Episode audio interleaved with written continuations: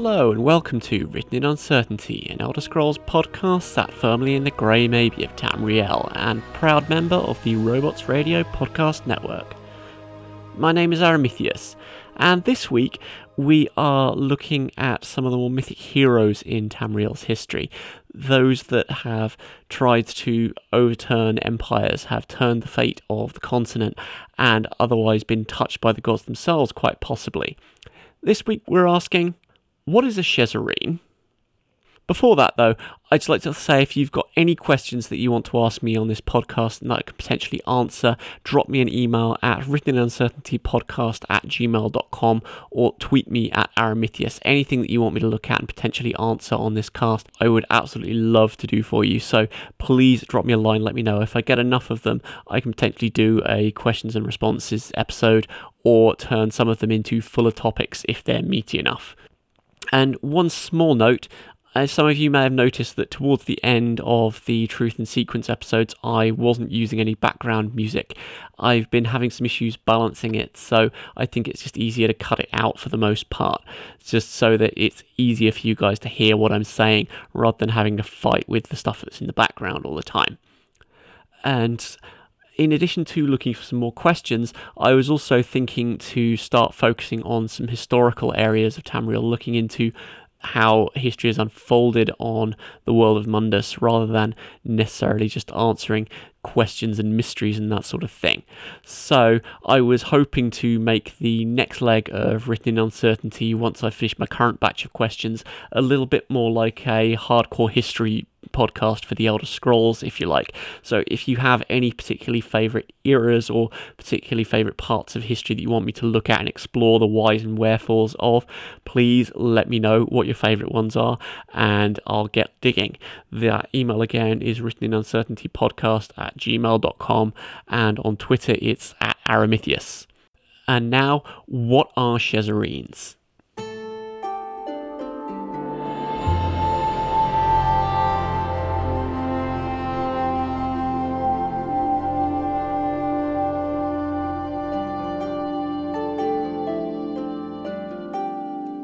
Before we begin, I should make my usual disclaimer, which I've been missing recently. I'm sorry about that. But this is my view on the Shezarrine or Shezarrines and what I can pick up about them from the various parts of the internet. You may have a different view, and if so, I would absolutely love to hear from you.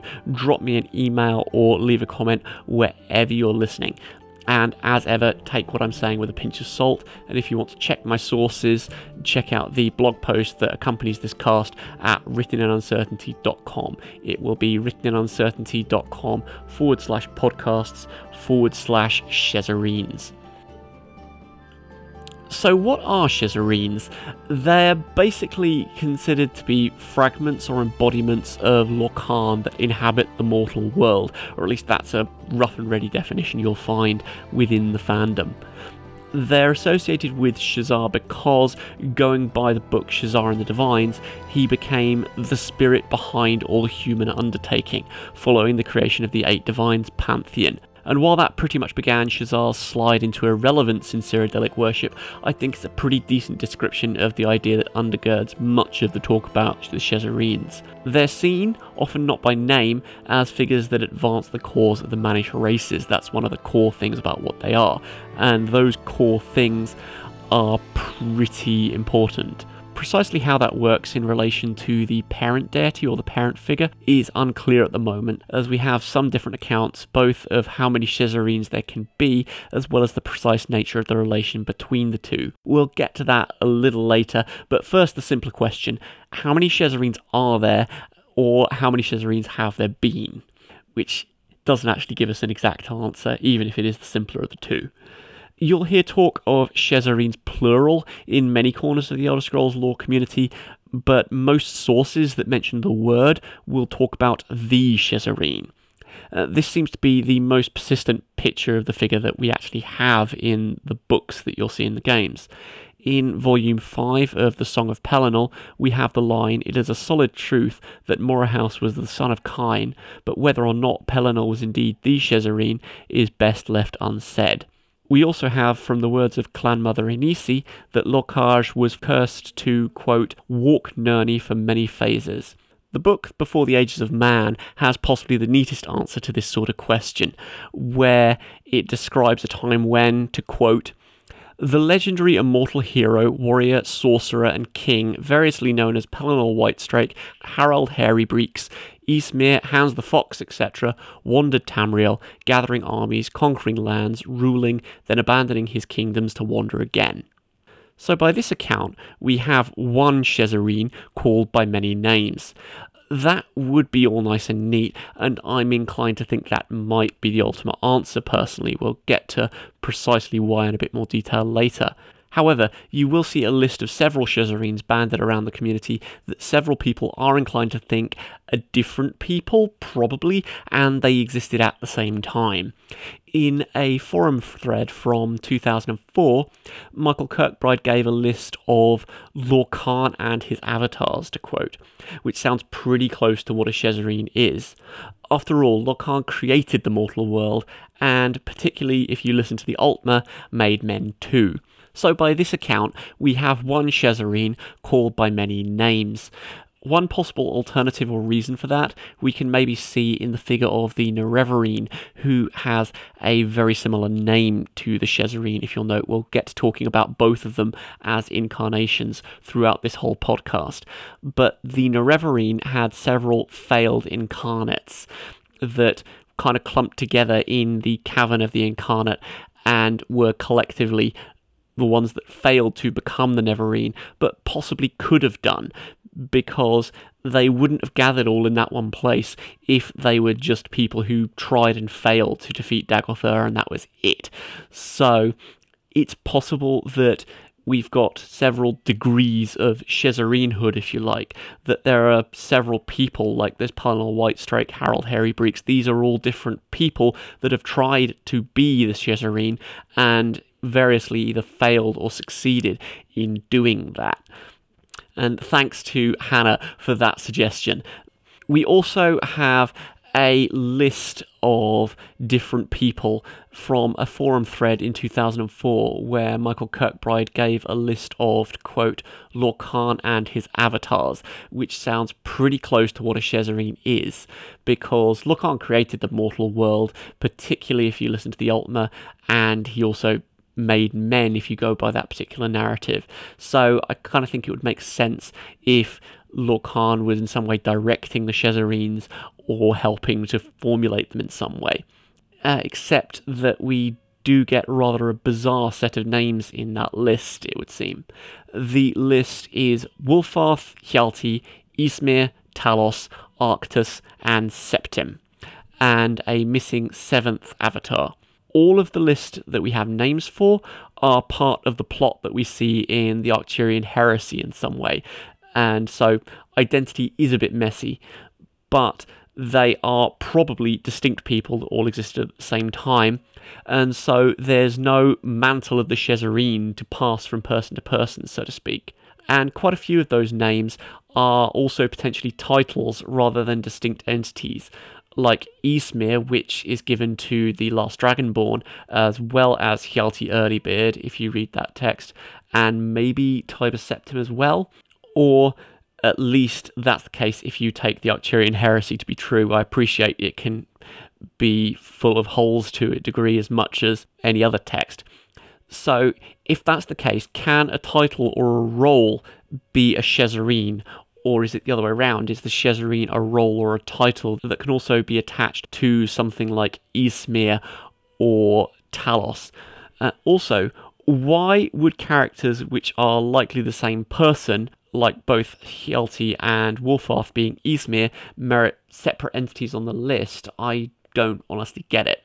In fact, if you look at that list, all possible Shezarrines on it are part of the Talos enantiomorph unless maybe we consider the Shezarrine to be something like a role in itself, that might be a way out here. That plays well with a few hints that we have about the nature of prophecy in the Elder Scrolls, where the chosen hero is typically the one who pulls off the grand feat, but that's all that's needed. Pulling off the grand feat in of itself makes you a chosen hero if that event is foretold by prophecy. You don't need to be chosen as such. To quote Zurin Arctus on this, each event is preceded by prophecy, but without the hero, there is no event. The hero, the chosen one, makes things happen. That's the only qualifier for being the chosen one. It's less a chosen one and more a doing one, I suppose. And that's particularly hammered home in The Elder Scrolls 3, where that quote appears when the Nerevarine is revealed to be the one who succeeds at defeating Dagoth Ur and may not be anything else. The prophecy of the stranger explicitly states that many fall, but one remains, which emphasizes that while many may be an incarnation, only one can get the job done. And that harks back to the idea we were talking about earlier, where you meet those failed incarnates in the cavern of the incarnate.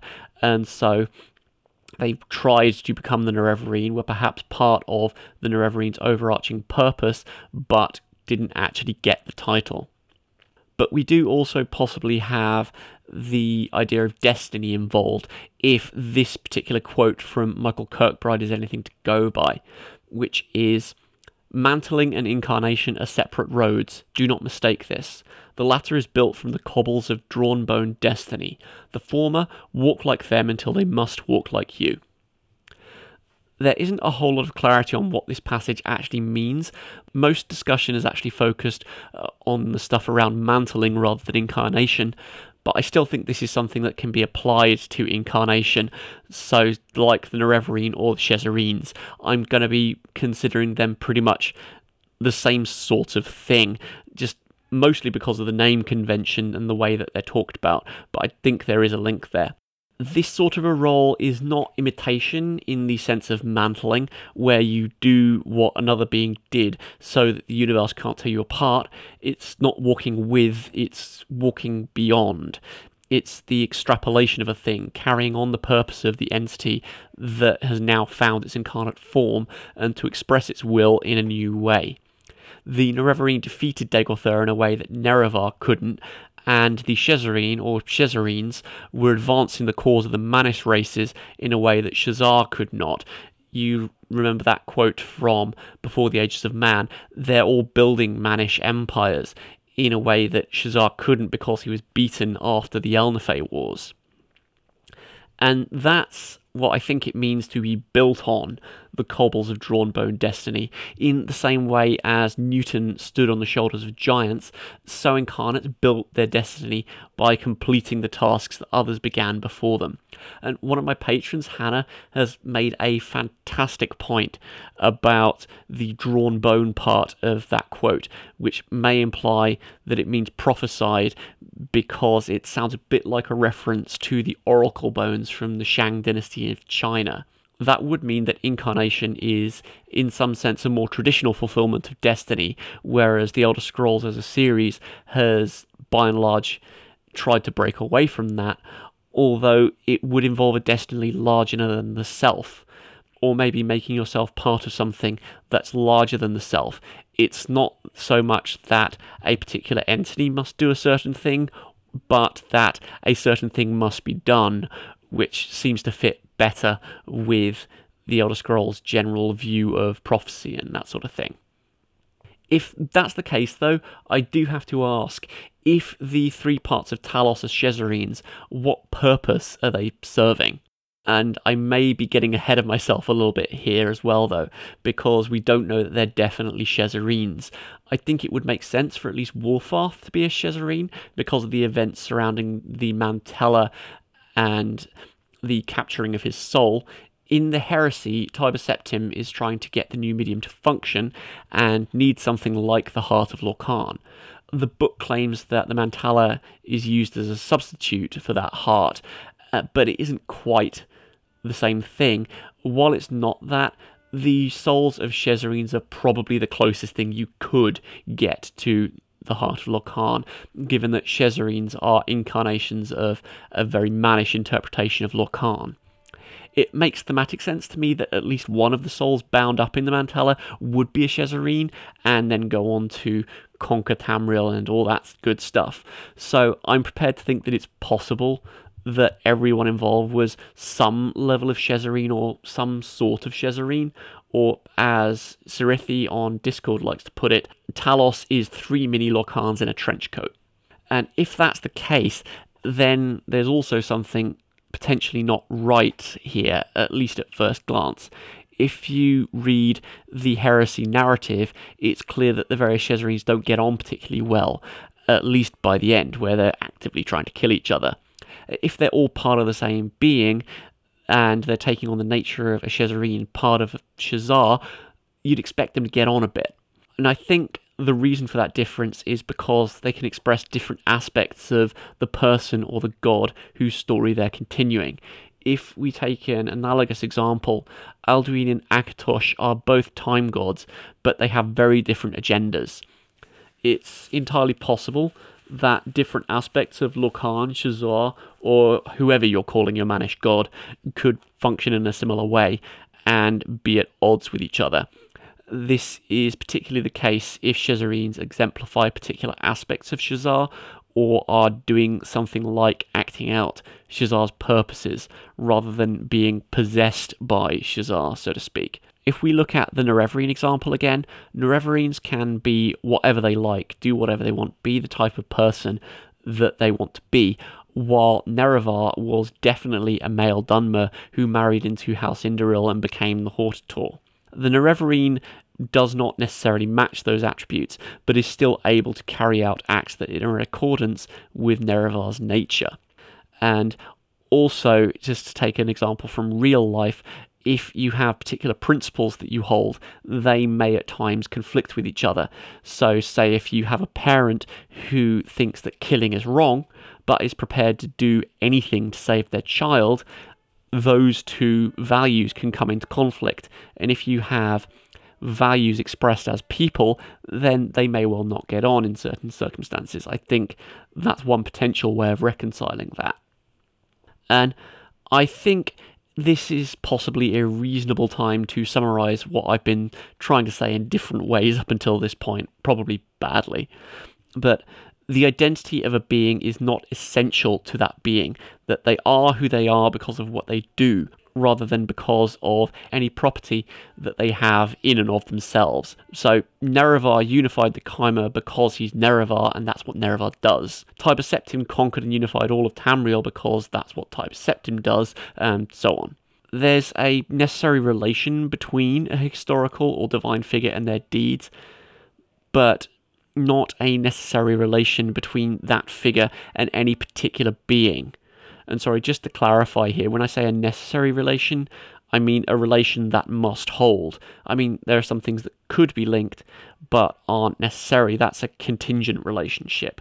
A necessary relationship is something that is always the case, whereas a contingent relationship is a relationship that is sometimes the case, such as between, say, eyes and blueness. So, if we take that sort of an idea that the relation between people and their deeds and the title and acclaim that gets given to them because of those deeds is entirely contingent, then we can say that the being that's being forwarded, if we're looking at the idea of Shezarrines putting forward a particular agenda, is a role rather than a person. And and the label that that's given, in this case, a person, is just entirely incidental to what's actually going on. That's one possible interpretation, anyway. There's another one that's part of Morello Ryan's absolutely fantastic Godhead model analysis, and it talks about Shezarrines and Nerevarines and it proposes that the pattern of being a Shezarrine, so to speak, is basically like being part of a botnet. To quote, I propose specifically that the AE of a given mortal can be infected by certain features, the bot, which allows for connection with an oversoul of those who have these features, the net possibly ideated through the dream sleeve. Note that AE is, as always in my writing, defined as identity, self, selfhood, consciousness, ghost when disembodied, story shape, narrative and plot narrator in one, which in mortals is only part of the soul, the other part being the animus.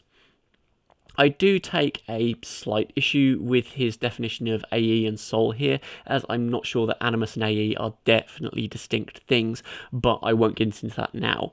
If you want to check out what I do think about souls, then be sure to check out my episode on that topic. It was a few months ago now with regard to Shezarrines and so on, Morello Ryan is basically saying that a Shezarrine has its own identity imprinted with that of another being, and so it acts like the thing that has stamped its AE onto it, possibly through a connection to some sort of larger principle, which tends to get called an oversoul in the Elder Scrolls. The best example that we have of an oversoul is also Talos, so it has some relevance here. So, does the oversoul itself, independent of its parts, have some form of existence and will or purpose? I think that the Elder Scrolls comes down with a resounding yes to that question, or at least if you believe the Arcturian heresy. I'm constantly flagging that one as possibly unreliable, I know, more generally, if a person has a destiny to fulfill, then that destiny or whatever task needs to be fulfilled could be fulfilled by more than one person.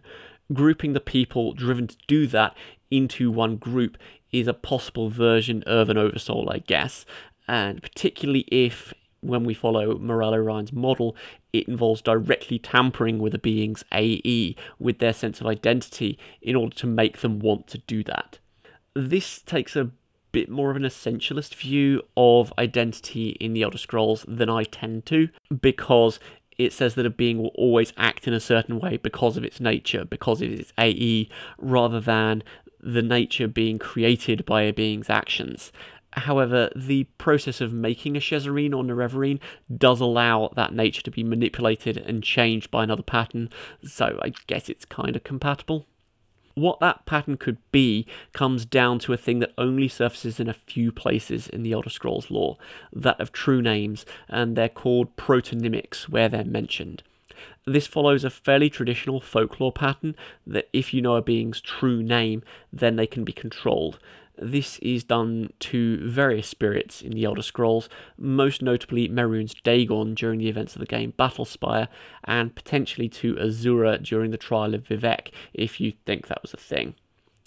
The most interesting thing I found on Protonymics doesn't actually mention them at all, but it's part of the book Sky Spirits, which says this to quote in her wisdom, Azura lit her brother's pyre with the twin lanterns of Jone and Jode, and thus the true spirits of Lorkhaj will always sometimes appear, but only when called by Azura or Khenarthi or by his oldest name.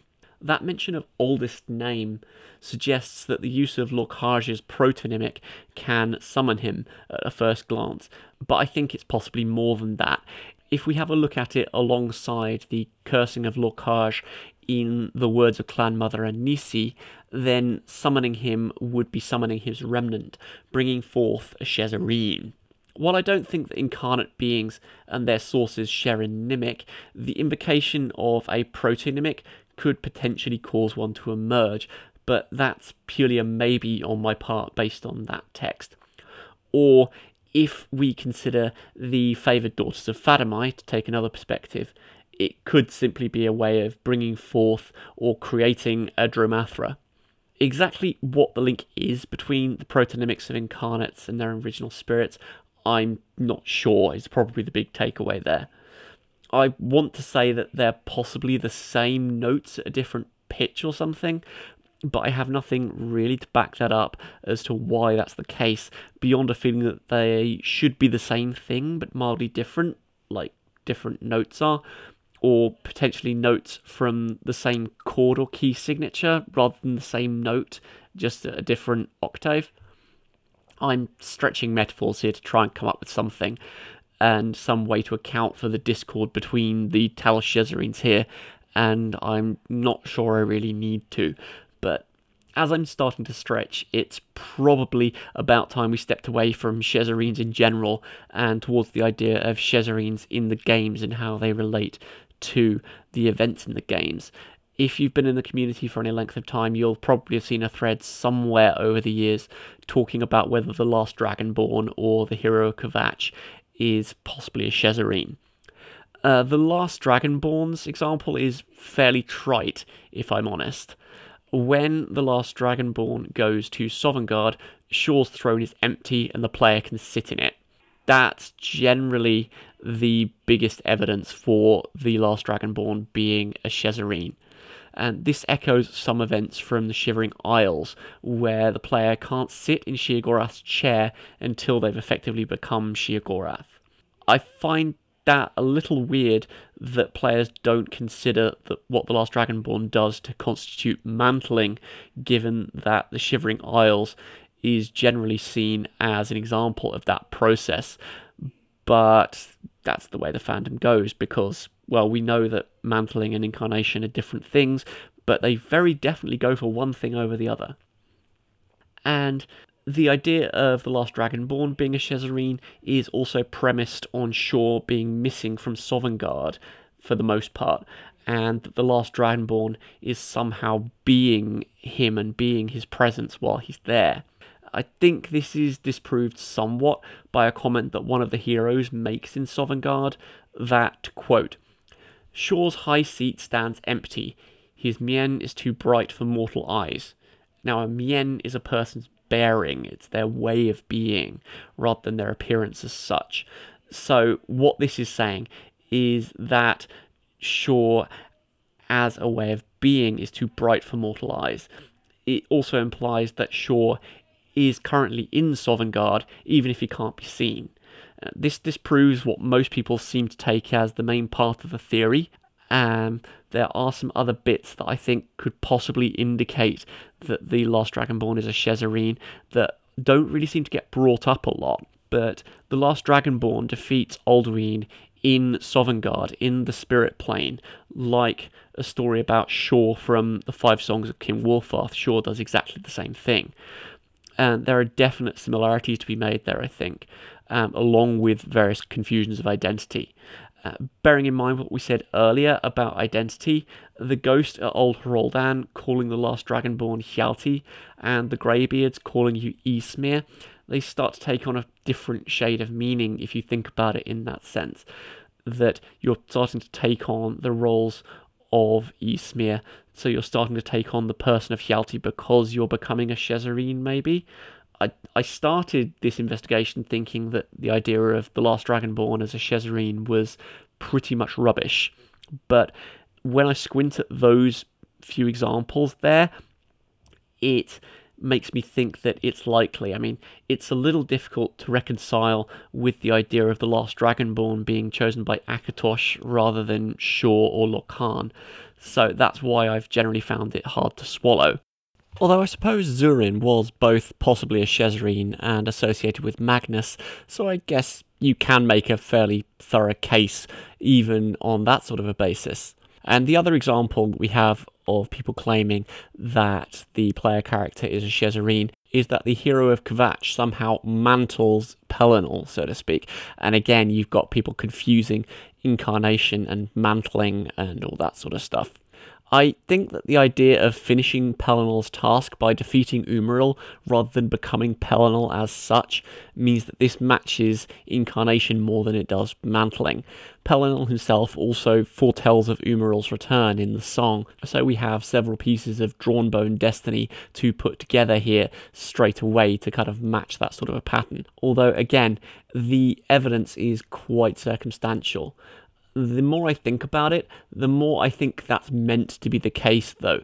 If you look at pretty much all of the incarnates that we've seen so far, they've had challenges to it. You've had some people doubt that Pelinal was the Shezarrine because the Song of Pelinal says whether Pelinal was the Shezarrine is best left unsaid, which implies there's some doubt even there.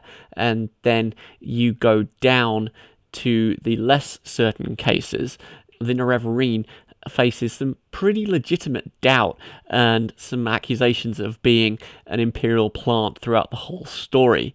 And so, even when we do have something that is pretty concrete in terms of incarnation, there's still a huge amount of doubt.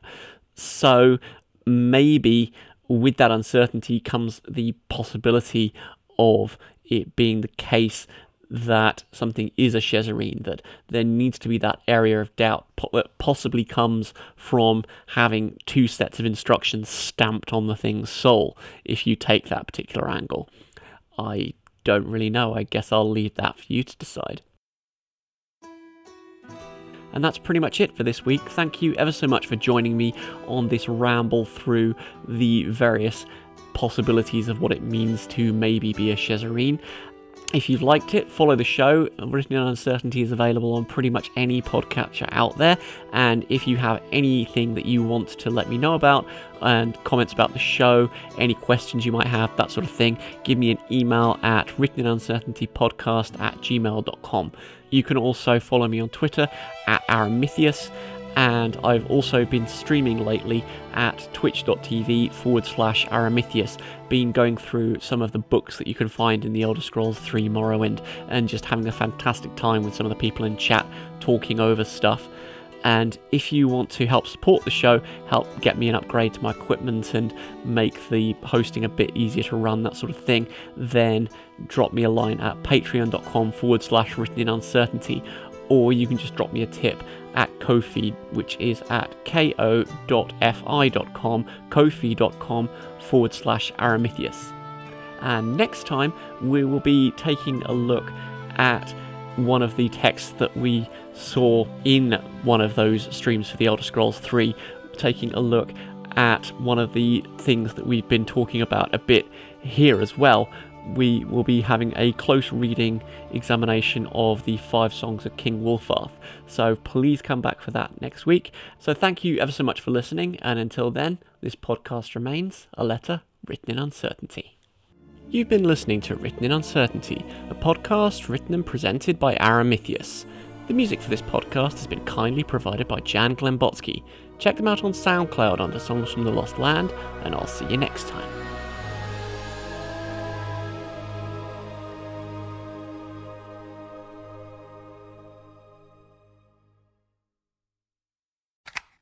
Do you like adventure? Yeah. Do you like laughing? Uh, yeah. Would you like to listen to a group of people you don't know play D&D and reference retro pop culture you vaguely remember? Um. Excellent.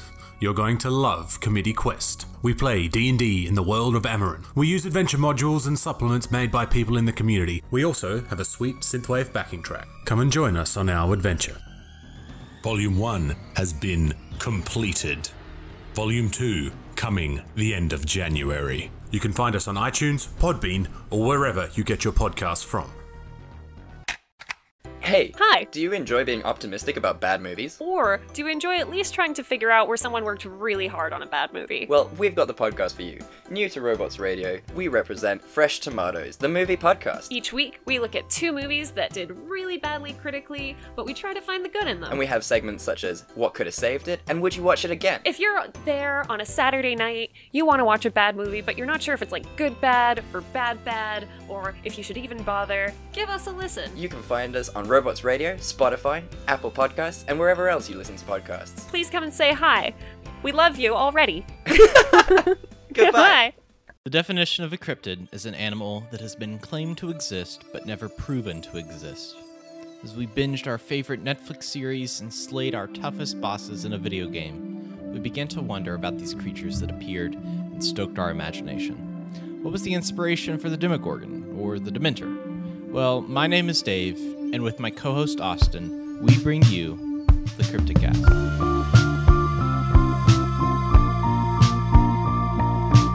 Every other Wednesday, we will bring you some information about our favorite modern cryptid. From TV to movies to video games, we explore nerd culture through the lens of extensively suspicious knowledge in cryptozoology. Find us on your favorite podcast service under the name The Cryptid Cast, and follow us on social media at the underscore cryptidcast. Come join the growing community of Cryptomania.